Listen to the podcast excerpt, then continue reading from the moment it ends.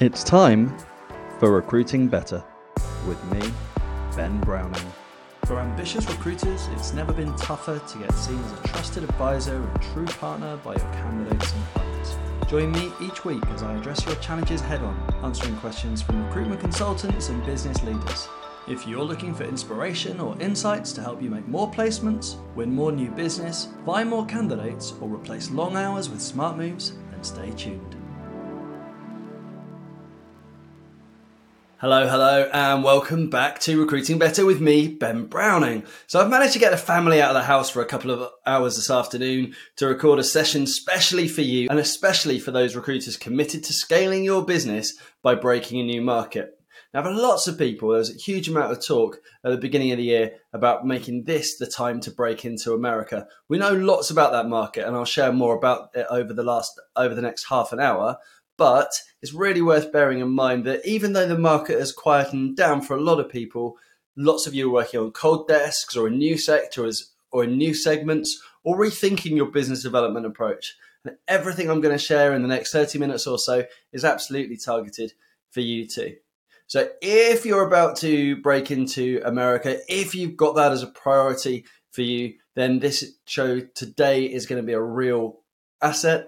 But even if you're thinking about how to make a, an existing market a little bit easier to break open wide or how to dominate your existing niche, then there'll be lessons here that you can learn from. Over the next 30 minutes, I'm going to be sharing the four key lessons that I learned from trying and failing to break new markets, the things that changed for me when I succeeded, and additional tips and techniques that have helped the businesses that I've worked with since to go about breaking their new markets and establish themselves as a key player. You see, for every single business that you hear who's been a success in breaking a new market or opening up a new revenue stream, there are 15 or 20 who have found it really difficult and pulled back and pulled away.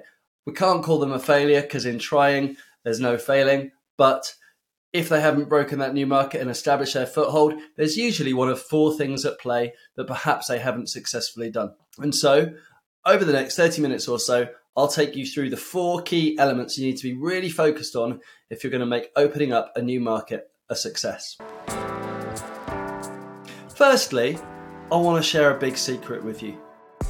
To break a new market, we need to step out of thinking about quick wins. It's really easy when you go into a new market, when you target a new space, to focus on picking up jobs.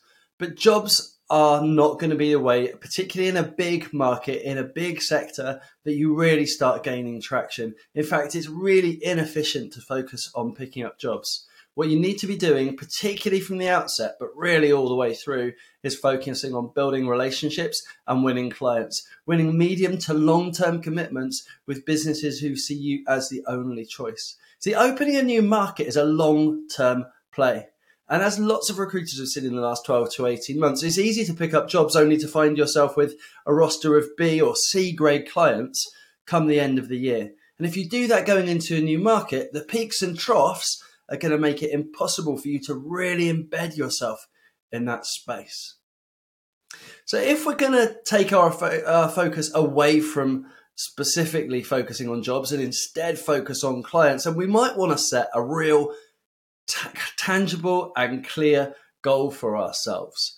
What I advise all the recruiters that I work with now, the businesses I work with now, is to get really crystal clear in the breakdown of what it is exactly you want from that new market and what metrics you set. And the reason for this is unless you set out clear standards for the quality of business you want to pick up, you will end up picking up business that isn't that good. And as I say, business that isn't that good, transactional business, low quality business, low level commitment is just going to generate a new transaction cycle for you. It's going to keep your wheels spinning without you feeling like you've ever really made that much progress. A smart goal can be built on actionable steps, and this is the way that I'd typically set about it. Let's say you want to bill a million dollars in the US market in 2024. So clearly, we've got a lead time, we've got a ramp time, we've got a few months to get our ducks in a row before we break into that market. That million dollars in 2024 maybe looks like 100 placements, is maybe made up of 100 placements at $10,000 per placement. Maybe it's only 50 if you're working on bigger fees. Now, if you only fill 33% of those roles, if you only fill a third of those roles, then you're going to need somewhere between 100 and 300 placements in order to hit your revenue target. Let's call it at the top end, let's say something like 300, maybe even giving ourselves an, a margin for error, taking it up to 330, 350. So for a perm recruiter, the ideal client we know typically hires seven to 10 times per year. Any less than that, and you don't get the traction with the client to lock in the commitment, it's difficult to say to a client who hires three times a year, work with us over the next six months, because that's really only one placement. It may be a maximum of two. At seven to 10 hires per year, there's much more for them to commit to, and there's much more at stake for them as well. Getting recruitment right or getting recruitment wrong is a much bigger differential the more hires you make. But if you go above 10 hires per year and you're paying $20,000 uh, per hire or $10,000 per hire, that recruitment spend could be better invested in an RPO type solution, uh, a kind of a pseudo RPO solution, a recruitment as a service type solution, or even getting your own internal recruiter.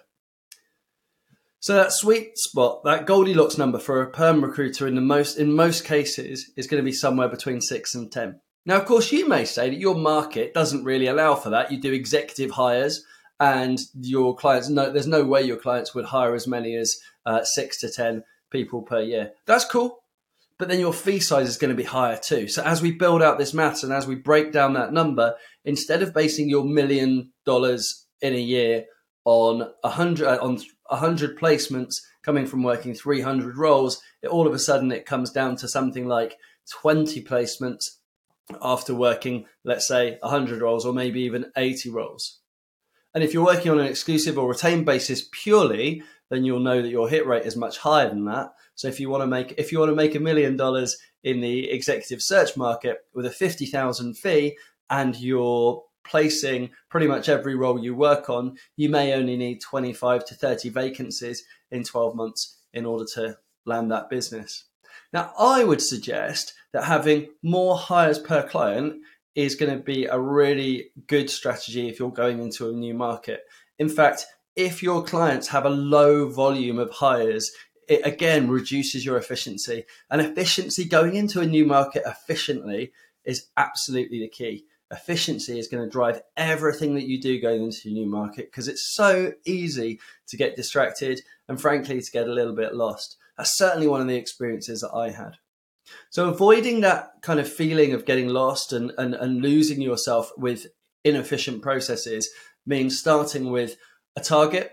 In this example, I'm using a million dollars. Knowing what your average fee is, in this case, I'm going to say it's ten thousand dollars. Knowing that, well, knowing what your fill rate is, in which case, in this case, it's thirty three percent. So I know that as long as I get 330 jobs on, I will make that million dollars from uh, the 12 months worth of trading in the US. And I know that for a perm recruiter, as a perm recruiter, I'm going to be making six to 10 hires per year. So that means I'm going to need somewhere in the region of 40 to 50 clients.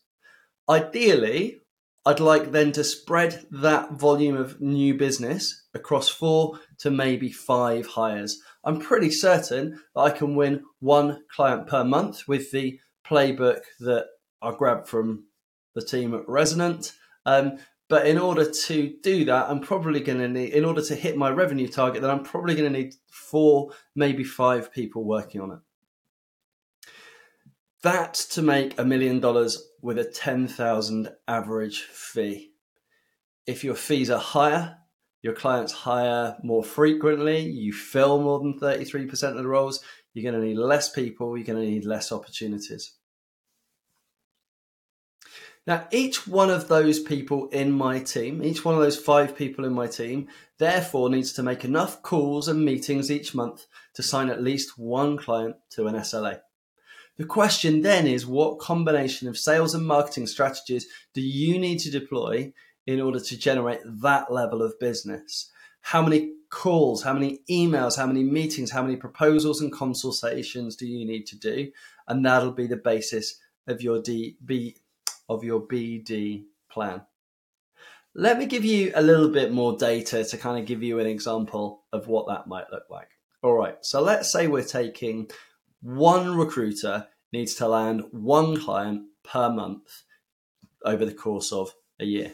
In order to land one client committed to an SLA, which is effectively a six month agreement where you're going to work with that business exclusively, that recruiter is going to need somewhere in the region of four to six discovery meetings. Off the back of those four to six discovery meetings, they're probably going to make final closing proposals to two or three businesses from which they'll land one SLA. So let's say it's the big number. I always work with the maximum amount of capacity in my pipeline. So let's say we've got six, we need to find six meetings per month. That's one and a half basically uh, per week. In order to book one and a half meetings per week, probably need to have somewhere in the region of 15 conversations, maybe as many as 20 conversations. And in order to have 20 conversations, providing you've got enough data, you're going to find that your clients are picking up the phone, maybe one in 10 calls. So, in order to have 20 conversations, you need to be making 200 dials. 200 dials per week is 40 per week. So, a new business consultant focused on a new market, targeting picking up one new client a month at a commitment of, an SLA, six months exclusivity, needs to do 40 dials per day to a well targeted list. And I'll come on to what we mean by a well targeted list in a moment. But bear in mind, of course, that not all of the conversations that that consultant generates are going to come from outbound dialing, whether that be warm calls or cold calls. I'm agnostic at this stage. But it also they're also going to come from social media touchpoints and email touchpoints as well. So emails can generate conversations, social can generate conversations. It's then what you do with them that matters.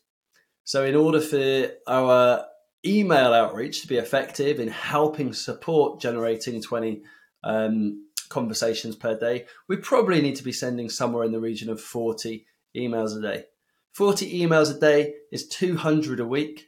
Converting or getting a response at about 3%, somewhere between 3 and 5%, means we're getting 6 and 10 people come back to us. And I reckon you can typically expect about a third of those to lead to further conversations if you handle their responses right.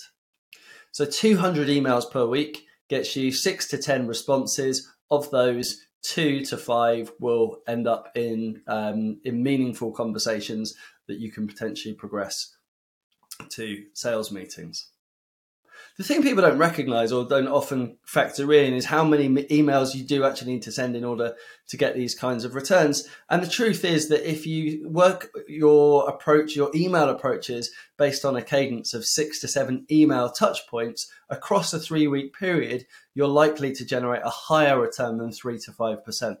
But we've got to be doing the volume. In fact, 40 dials and 40 calls but you've got to be doing the volume. In fact, 40 emails and 40 dials a day is a pretty good recipe for a consultant going into a new market to really begin to establish themselves. So now we have the basis of a plan. We've set that revenue target. We've worked out how many people we need to be working on it. We've worked out where that revenue is going to come from. We've worked out what our goal is in terms of winning clients, not jobs and we've set some activity metrics and some measures around the kind of activity that we're going to be need to doing off the back of that. That plan will not necessarily guarantee you the returns that you want, but month by month, you'll be able to look back at the data, analyze what you're doing, compare your inputs to your outputs, see whether you're getting the expected results, and change and tweak based on how things are going.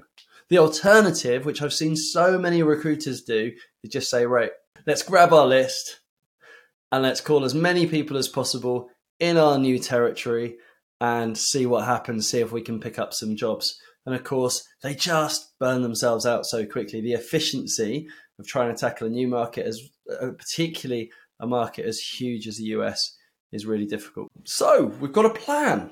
We know how much we want to bill. We know how many clients it's going to take for us to uh, bill that based on how many roles they typically provide us with and what our fill rate is. We've worked out how many consultants we reasonably need to have working on this in order to make it work. and we've worked out off the back of that what our activity is. Now, of course, that may not be the exact recipe that you need to guarantee the business that uh, is going to take you to that million dollar revenue target. However, with this plan in place, you can calibrate and recalibrate each month. You've got a framework to start from. You've got some clear guidelines that everybody in your business can be working towards.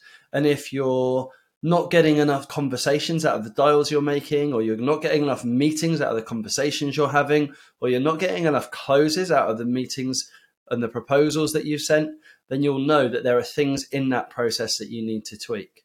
One of them may be your value proposition. And that's what we're going to talk about next.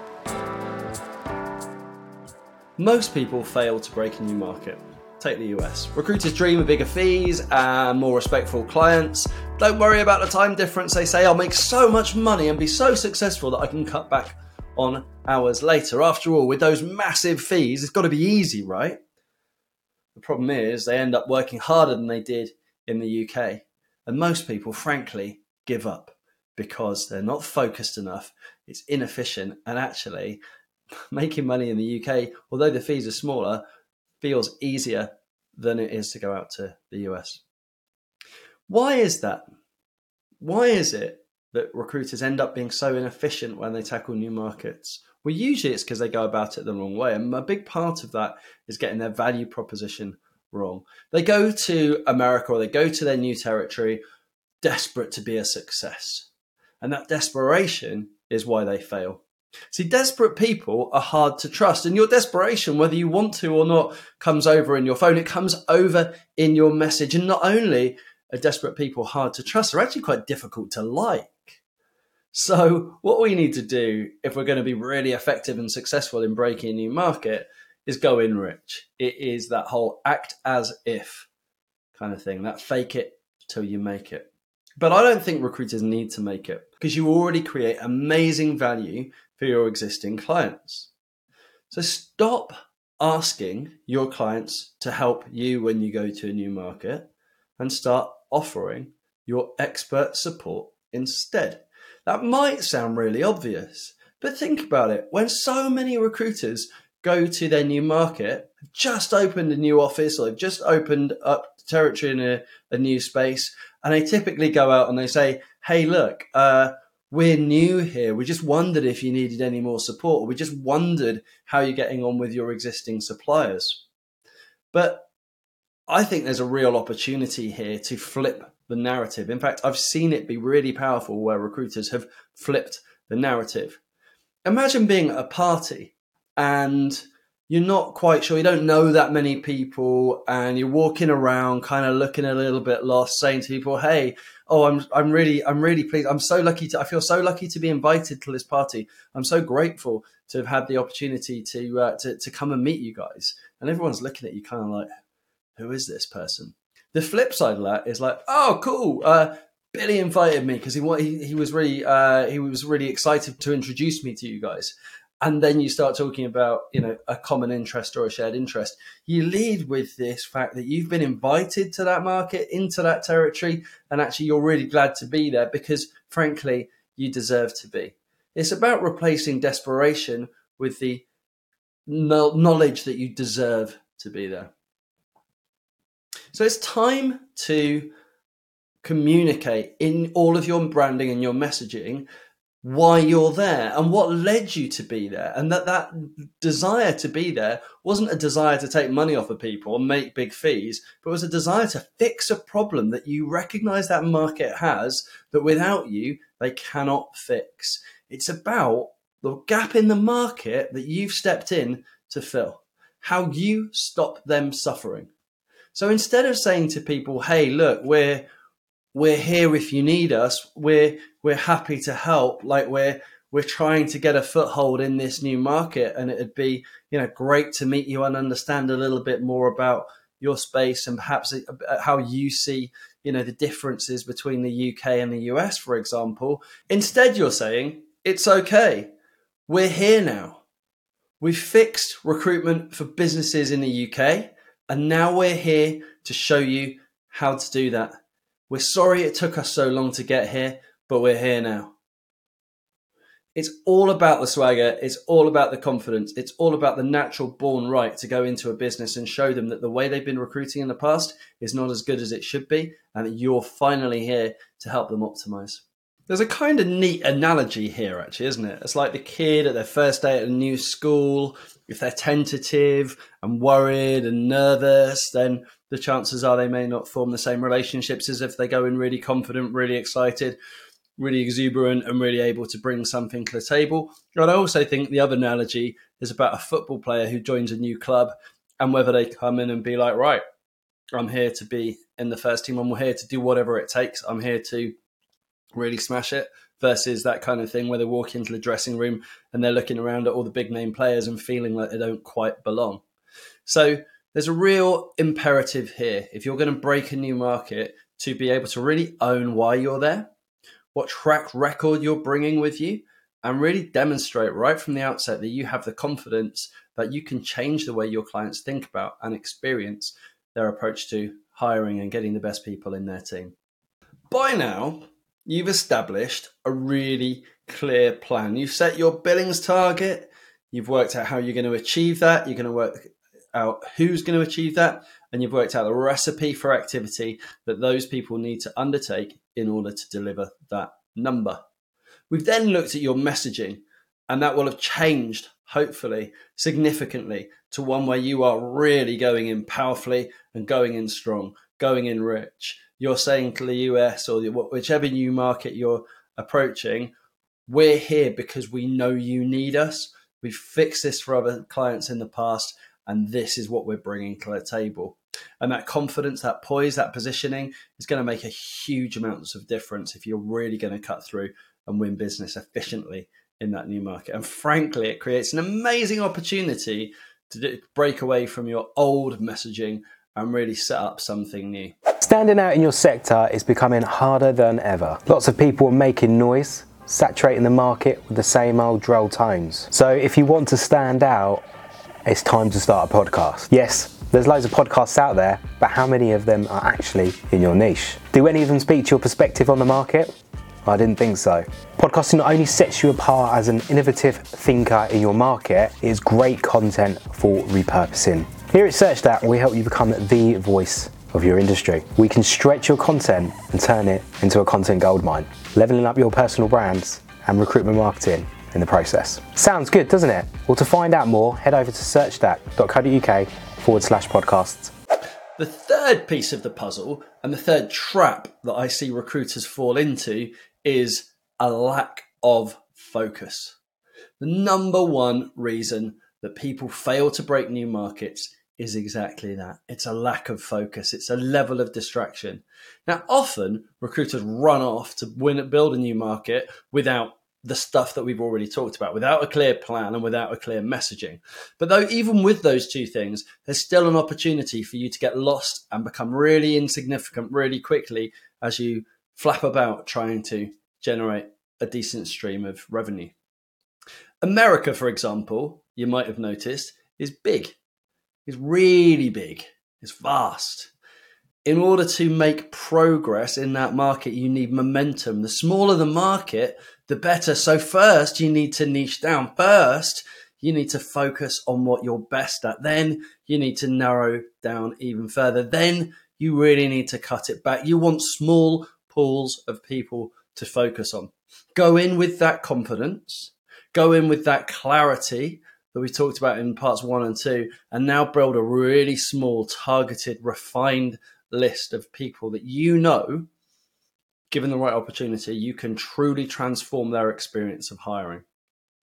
Unless your market feels impossibly small, unless you're thinking, blimey, there's not enough people here for us to do business with, then your market is too big. Your communication, your branding, your message will never land with the volume of people that you're trying to make it land with unless you can really get your arms around it, be really consistent, be really repetitive in your message to those people. Typically, what we're looking at is 60 clients, 60 businesses will win you $1 million in revenue. In fact, I reckon you're probably, for most recruiters, looking at somewhere as low as 40 to 60 clients that will generate that million dollars for you if you go about it in the right way. Now, it's really important when you look at a new market that you don't think of industry specialism and niche as the market. And that if you do, you don't sell to that market. You need to sell, of course, to the person. You need to sell to the stakeholder. And that's important for two reasons. The first one is that your clients, in order to sell effectively to your clients, you need to get them emotional. The people who are going to buy in to working with you exclusively for a six month period are not people who want to save time and hassle in their recruitment process, right? That isn't significant enough of a driver. It's not powerful enough of a motivator for them to make that change. You're going to tell me, I'm sure, oh, most of my clients come to me because we save them time and hassle. But how many of your clients have you agreed six month exclusivity agreements with upfront as you step into a new market? In fact, how many of those businesses are really committed and collaborative with you in terms of providing you high quality jobs that you fill most of? And how many of those businesses see you as the only provider, not just the only recruiter, but really the only provider of solutions that they need?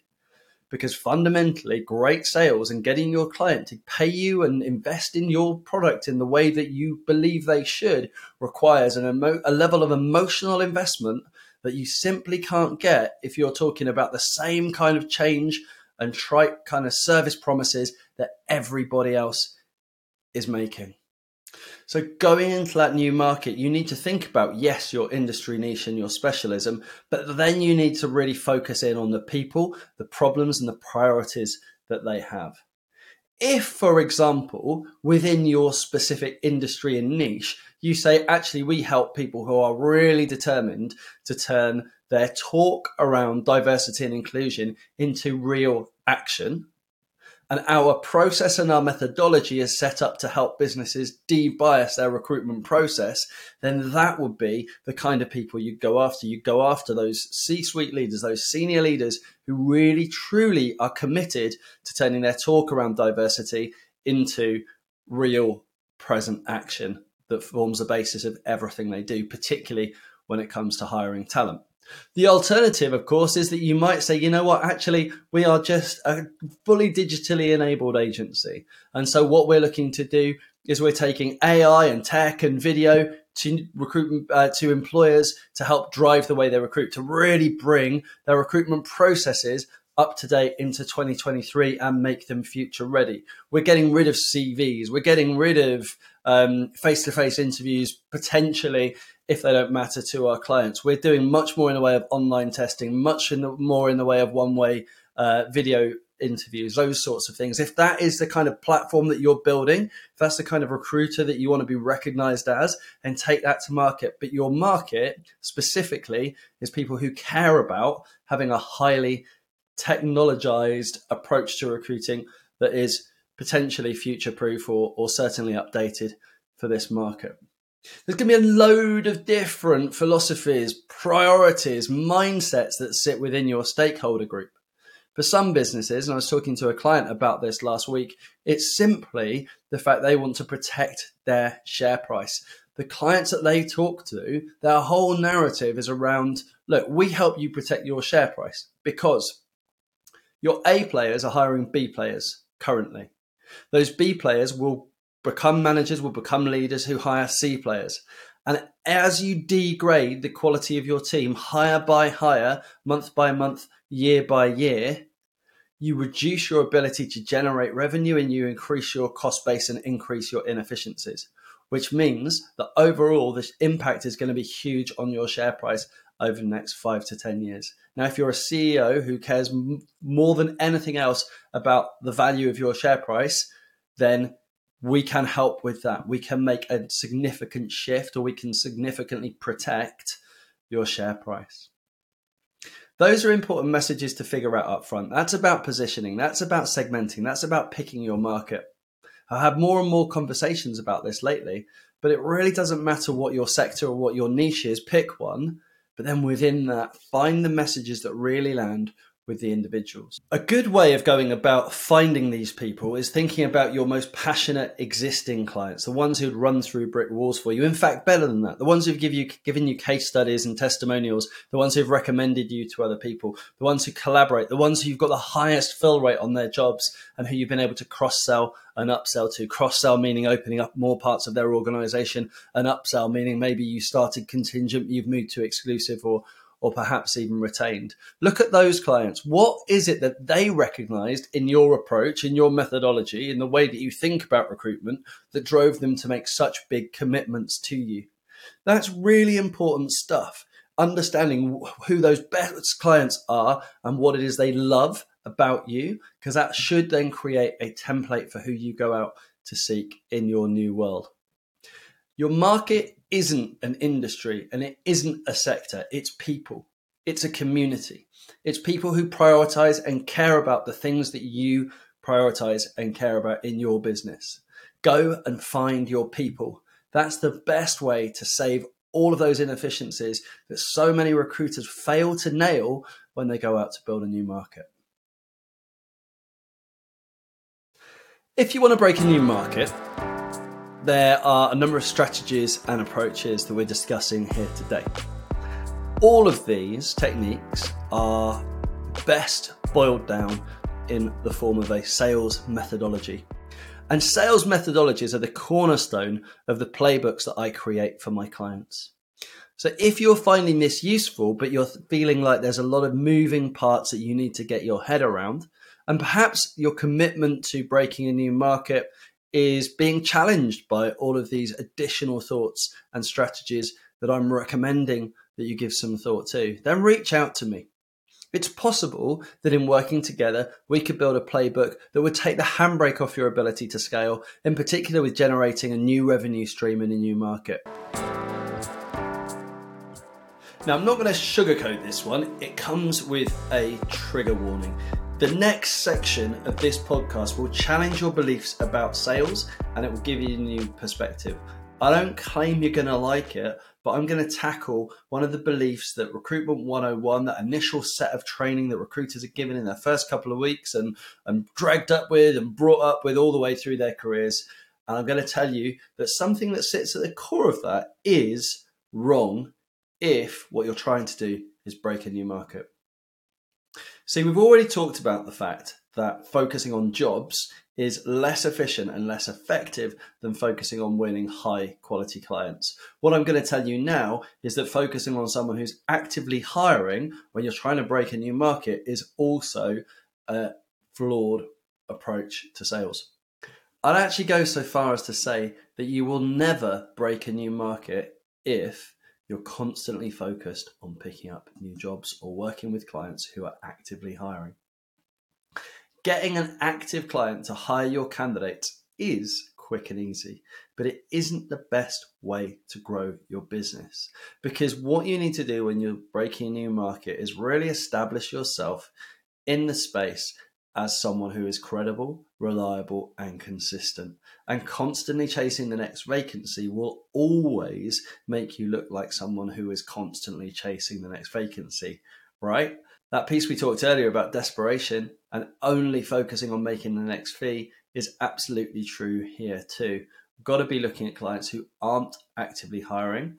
However, you can massively waste your time if you're talking to businesses because you like the look of them rather than because you see some money there. So, what you need to do, what we need to do, is work out how you can approach a new market and win clients who are likely to hire, in fact, who you're certainly going to hire in the next 12 months, but talking to them, uh, having a strategic conversation with them ahead of their need for a next hire. The best way to describe this is to think about the fact that it's impossible to make a tactical shift and a strategic shift at the same time because a tactic is a product of a strategy. So if your client is actively hiring, they've got their hands full with tactics. Changing the strategy isn't going to work. You cannot change the tires on a car while it is rolling along the road. And so it's crucial that if you start conversations with clients, you start at a point where they don't have their hands full of tactics because strategies are so much more valuable and strategies are where you win long term commitment. What you need to do when you break a new market, and I'll make it this simple, is you need to identify people who hire, particularly on the permanent basis, but we'll talk about contract in a moment, multiple times per year, probably somewhere in that Goldilocks number of six to 10 times. Now, it might be more than that for your market if you can avoid the traps of internal recruitment HR, or if you're prepared to go through a strategy which is a bit more detailed and multi thread, so that you've got every single stakeholder across the business locked in. But that is more time consuming. So usually the right number is about six to 10 hires per year. On contract, obviously it's more than that, but you want them to have a, a solid number of consistent runners at any one time. You really want to be looking at businesses in that way. How much do they spend on recruitment per year? Because if you've got a client who hires 10 times per year and they have and they are not happy with the way their recruitment strategy has been working in the past or there's an element of your process approach and philosophy which can significantly improve their results then of course they're going to consider the possibility of change and if they're not hiring right now, if they hire 10 times a year, it's pretty likely that it won't be too long before they hire next. So, having those strategic level conversations means targeting your clients when their hands are empty of tactical change or tactical efforts. And it means having a conversation which gets them thinking about that strategic level of change. You've got to be targeting people who have enough runway and enough space to make the strategic change that you're going to ask them to. Now, imagine that you don't do that. Imagine that you don't do that. Imagine that you're happy with kind of a more transactional approach, picking up jobs, filling vacancies. How the heck do you actually compete and lock out your competition, or in this instance, break into a new market if you're frankly doing broadly the same as what anybody else is doing? The only way that you're really going to lock in consistent levels of high quality clients with decent size commitments to you, where you end up locking in all of their business for a period of years and asking initially for a period of months, the only way that you're going to win that level of business is if you show your client and you take your client, you, you kind of enable your client to see and believe that you are going to deliver a period of transformation where they go from hiring in a way that has been inefficient and ineffective to a way of hiring that is not only efficient and effective, but future proof and right size for their business and their culture and their goals.